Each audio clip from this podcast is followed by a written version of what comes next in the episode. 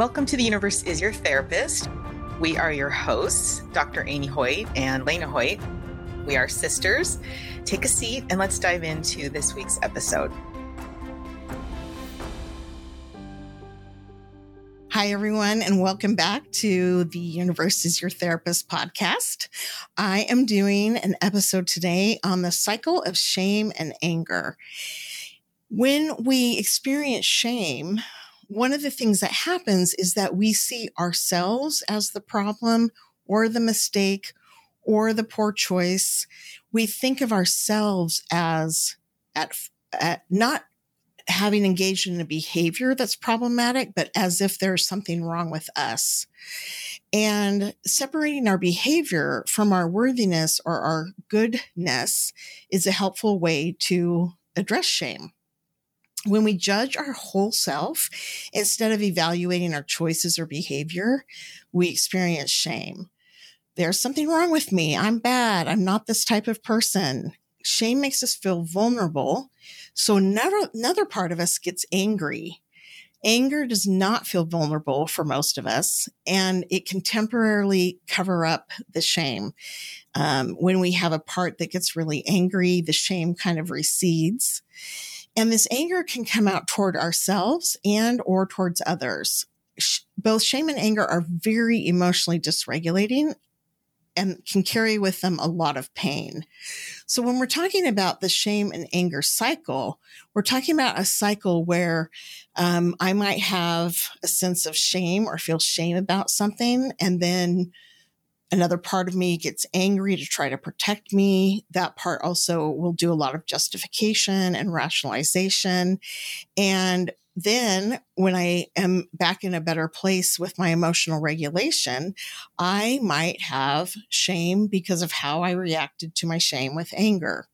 And it can become a perpetuating cycle when we are really dysregulated because of shame and anger, we tend to act in ways that we wouldn't when we are experiencing better self regulation.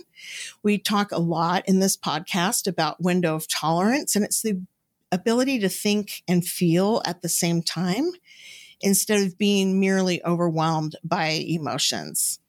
And when we are in shame or anger, it's really easy to just be completely overwhelmed and to not have access to our prefrontal cortex, our wise mind, our logic, our reason. One thing you can do when you recognize this cycle in you is you can take steps to help your body calm down.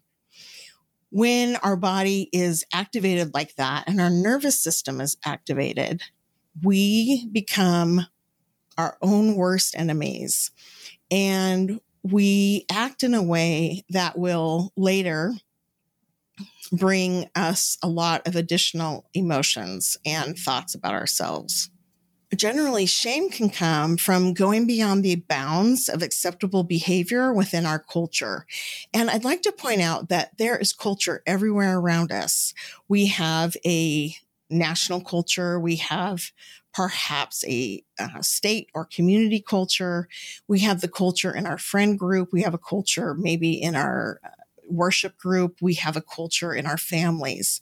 And some families inadvertently heap shame upon the children of the families. Any family that has struggled in the past with the chaos of uh, raging or mental illness or um, alcoholism or, or addiction is a family that probably is going to leave the children in the family, even as grown-ups, with a tremendous amount of shame.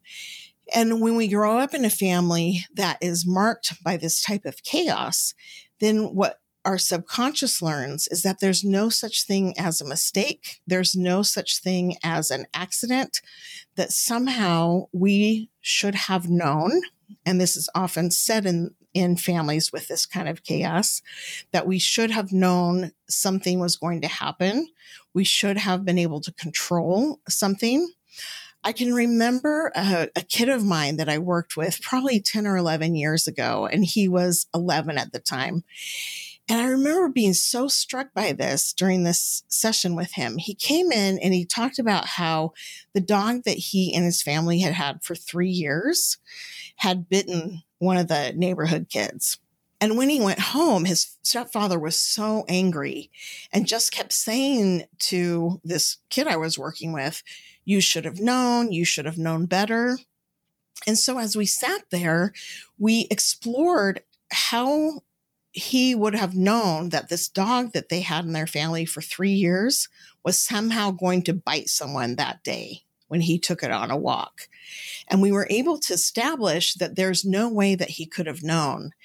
And what the stepfather was doing inadvertently was making the dog's behavior the fault of this kid and was treating the kid as if he had deliberately gone out and planned on having the dog bite someone. When we have a family that is hallmarked by um, unspoken rules or rigid thinking, then we can feel shame about all sorts of things. Sometimes we can feel shame because we spilled something. Um, most of us did not grow up in a house where when we spilled milk or juice or water, we were responded to with understanding and reassurance. And when we have an accident or make a mistake, sometimes the unspoken rule in our family is that there's something wrong with you because if you were all right, you would not have had that happen or you wouldn't have done that behavior. And that's why it's so important to be able to distinguish between um, our behavior being problematic and ourselves being unworthy or unlovable. Sometimes shame can be handed down multi generationally. So, in some families, there is a real tendency towards what we call the silent treatment.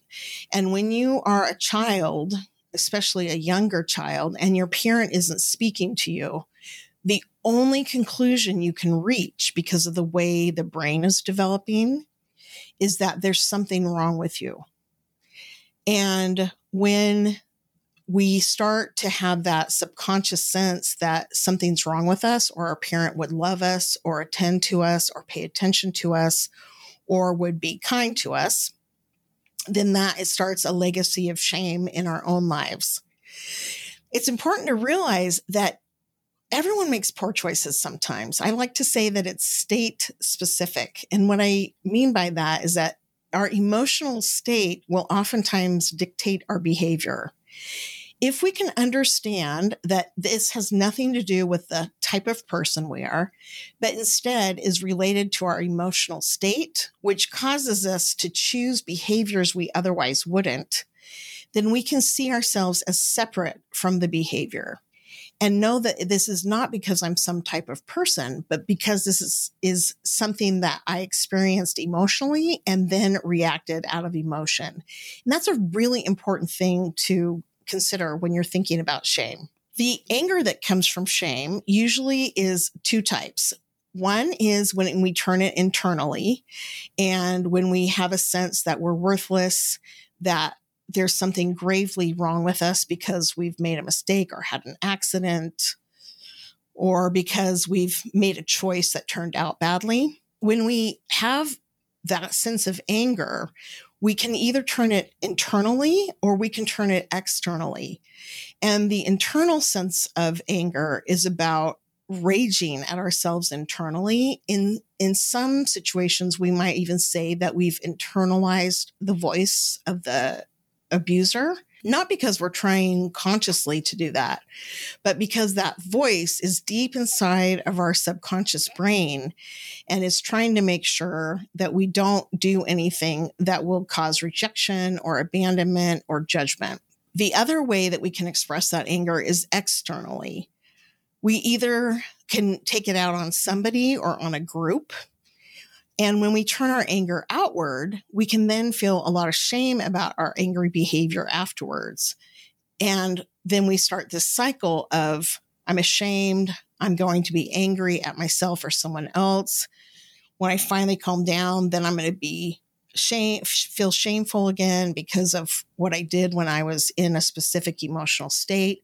And it can cycle on and on and on. The important thing is, is to find a way to disrupt that cycle and there are some great ways to do it. If we think about that our shame is a overwhelming emotion and that we want to be able to think and experience emotions at the same time we what we want to do is we want to be able to calm our body down physiologically. And in our program we really emphasize a couple of great tools for helping you calm your body down physiologically. We all we talk a lot about the double breath sigh or the physiological sigh and we've illustrated it before in a podcast. And this is what it looks like. You take a deep breath in as if you're going to sigh heavily and instead of sighing right after that deep breath you pause for a second and then you inhale again as much as you can and then you forcefully exhale and when you do this two or three times, your nervous system and your body actually comes into better regulation. And so you have access to your prefrontal cortex where you can access your wise mind, your logic, your reason, and not be so overwhelmed with emotion.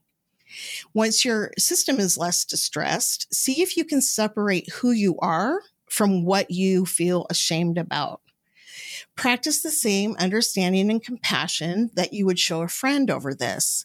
Most of us, when confronted by a friend who made a mistake or had an accident or did something that they later evaluated as foolish, would not heap shame upon them. We would not say to our dearest friends, Oh my gosh, you should have known better. Why did you do that?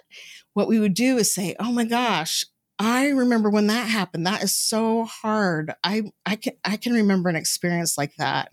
I'm so sorry that you got so upset about it. I'm so sorry that you're feeling so much shame about it. And when we're able to talk to ourselves in a compassionate way, that also increases our ability to have emotional regulation and it reduces the distress. There's one other tool that I have found immensely helpful in my own life, and that is the concept of radical acceptance. What radical acceptance does is it says, whatever happened in the past, no matter how upset or angry I get about it, it does not change that it happened and that now I have to deal with it. And instead of creating more emotional distress for myself, if I can accept that it happened, it's in the past, it wasn't intentional, and recognize that if I spend a lot of time thinking about it, when I ruminate over it, when I have a series of thoughts that is very abusive or mean to myself, then I have not only the event that occurred, but now I have the additional shame that I'm heaping on myself. And I have the additional criticism that I'm heaping on myself. It'd be really interesting to try this out. And when you find yourself really overwhelmed with inappropriate or shame, it'd be really interesting to try this out and we'd love to hear the results. When you feel really overwhelmed by shame or anger, take a minute and try to get your body more regulated. And it's, it's okay if you can't do it right away. One thing that happens when we're really distressed is we can't access our tools that are in our prefrontal cortex because the blood flow is reduced to our prefrontal cortex. And I always suggest that when you are calm enough to access your tools, try using the tools then. It's not too late. And the more you use them as soon as you recognize that you want to calm down your body and your nervous system, the easier it will be to have that come to you more automatically. And, and instead of it being a long process where I feel distressed, I have a lot of emotions, I'm very upset and disturbed. And then I calm down and reach for, my tools. What we can do is we can set up new neural pathways, new wiring to have those tools uh, operate more automatically. So there's not as much conscious thought involved, but that does take practice and it takes um, self compassion when we don't remember our tools instead of beating ourselves up. We can say, all right, it might make sense that as upset as I was, I didn't have access to my tools. And then you use the tool that you can use in that moment. I hope you've enjoyed today's podcast. We would love to have you check out more about shame and anger and other topics related to trauma at our Peace After Trauma community. We hope that you will join us there and we thank you for your continued support in this podcast. Take care, everybody. Thank you for listening to The Universe is Your Therapist this week. If you have any questions or are looking for more information, you can find us at Mending Trauma on Instagram, as well as mendingtrauma.com, our website. And if you're enjoying our content, we'd love it if you could rate, review, and subscribe to the show. We'll see you all next week.